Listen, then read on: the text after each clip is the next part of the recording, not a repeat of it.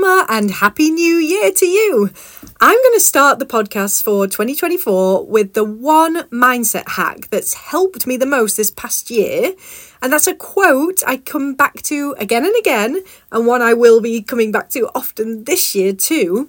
It's by Rainbow Rowell, and it goes, so, what if instead of thinking about solving your whole life, you just think about adding additional good things? One at a time, just let your pile of good things grow. So, we're always thinking about how to do better and be better, and how to solve our problems to get to where we want to be. But this sort of thinking only ever keeps us stuck exactly where we are which is, of course, exactly the result that our brain wants for us because its only job is to keep us safely the same as we are now. We know that our brains have lots and lots of evidence that we survive very well doing things the way we've always done them. After all, we're still here and we're still alive, even if we're not happy or thriving. But focusing on problems will only ever attract more problems. Trying to solve things all the time will only ever give you more things to solve. Solving problems, of course, appeals to us as mums because we feel like once we've solved a problem, then it's one thing gone from our to do list.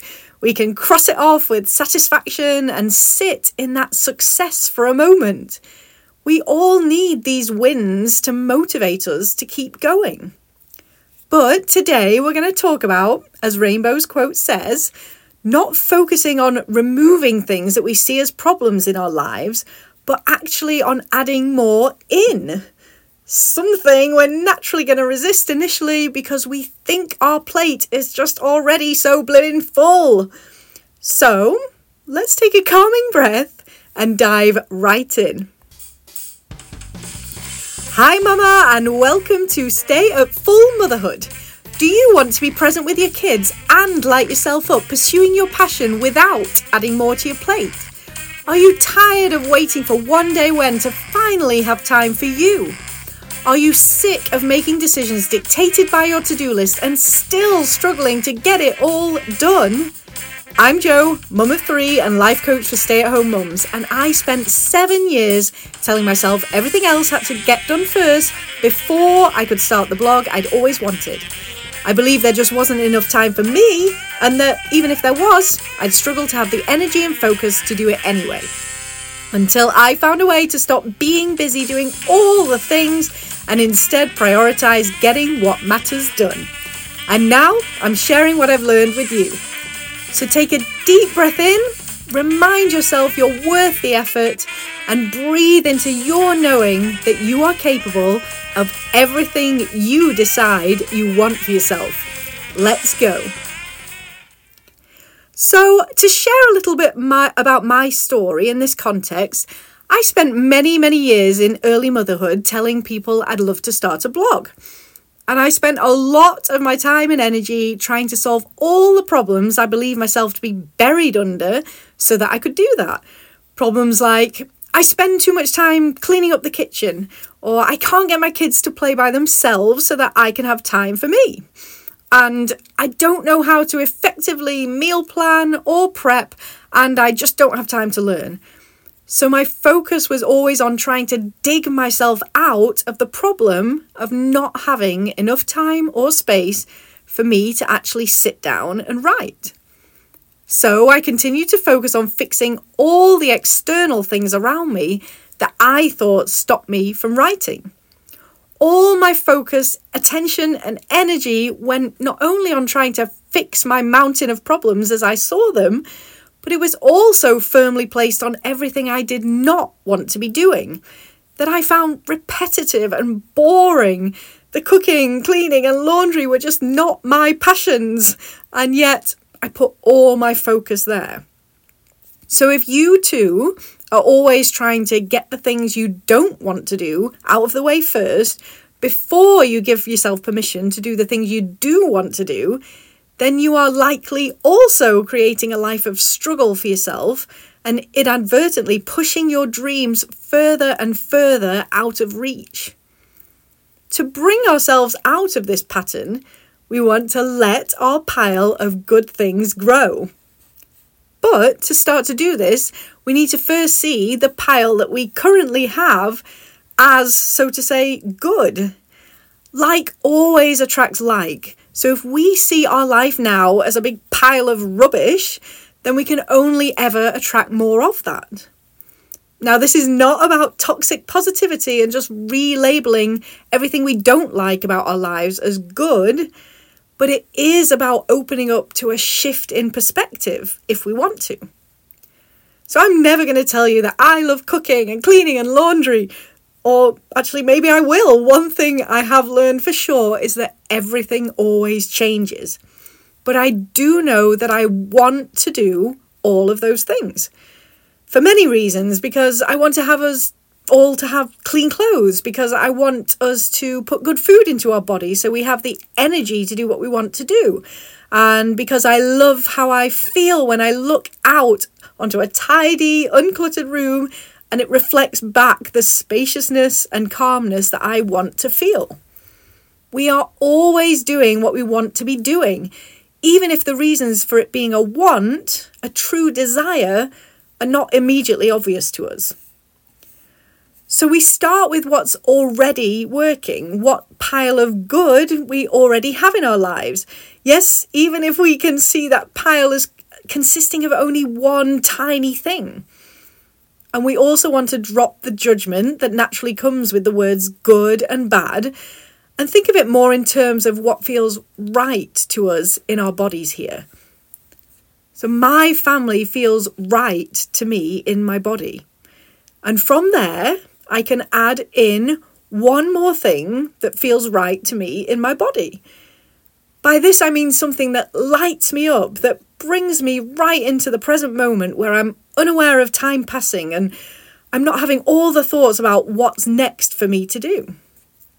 Now, as you're listening to this, you may be thinking that you don't know what that right thing is for you that you're so stuck in the monotony of doing your duty as a mum on autopilot all day long that you can't even imagine at this point what that thing could possibly be that would truly light you up.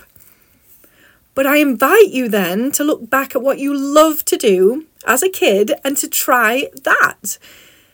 When things feel unfamiliar to you, like investing time in yourself or lighting yourself up, you can have so much resistance to it that it feels horribly uncomfortable to even think about starting. But luckily for us, the patterning of play already exists from our childhoods, so hijacking this often feels pretty effortless and comes way more naturally than you might think it will. This means that you can quickly feel the lightness, the joy, the freedom, and the power you felt when you used to play when you were young, often without having to talk your brain into getting on board with the idea first. So, are you willing to try it? To do that thing that you have even the tiniest hunch will feel good to you in your body, and then to try it again the next day and the next?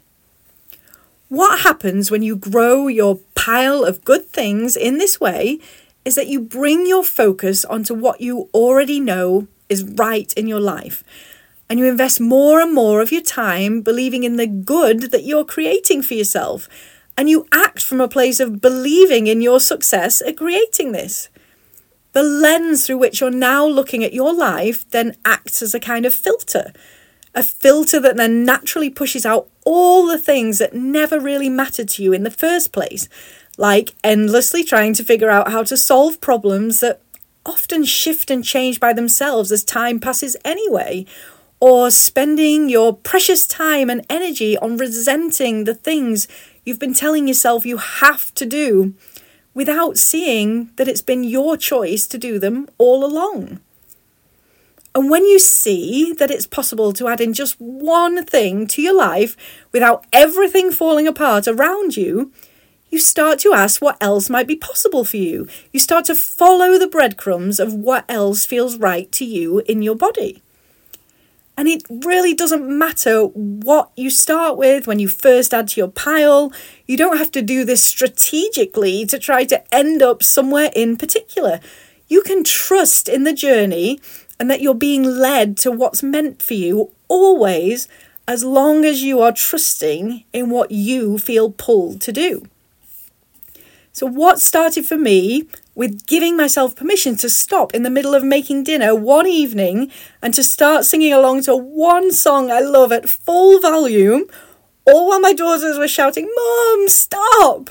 led to me dancing with them to a song I love every single day, which led to me believing that I could make time for a song and a dance, so therefore I could make time to write a few sentences every day, which led to me thinking I could help other mums with the words I write, which led to me taking a business course, which led to me starting my blog, which led to me deciding to coach other stay at home mums, which led to me getting certified as a life coach and then moving ac- across the country whilst launching my business and then launching my podcast and now participate participating in panel discussions on mental fitness at my gym and certifying as a movement coach this list I know will continue to grow as I continue to be willing to receive everything I want rather than focusing on everything I don't and as I continue to give myself permission to just let my pile of good things grow.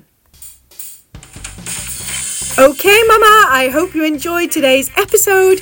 Come sign up for your free 20 minute discovery call at my website, joyfullmamacoaching.com. That's joyful with two L's. I would love to meet with you over there on Zoom to help you to prioritize your time from a place of trust in yourself to show up for what you want. Okay, it's time for me to go dance in the kitchen to this week's song, which is I Feel Love by Donna Summer. I hope you'll go play it and dance to it too. Till next Tuesday, thanks for listening. Bye bye.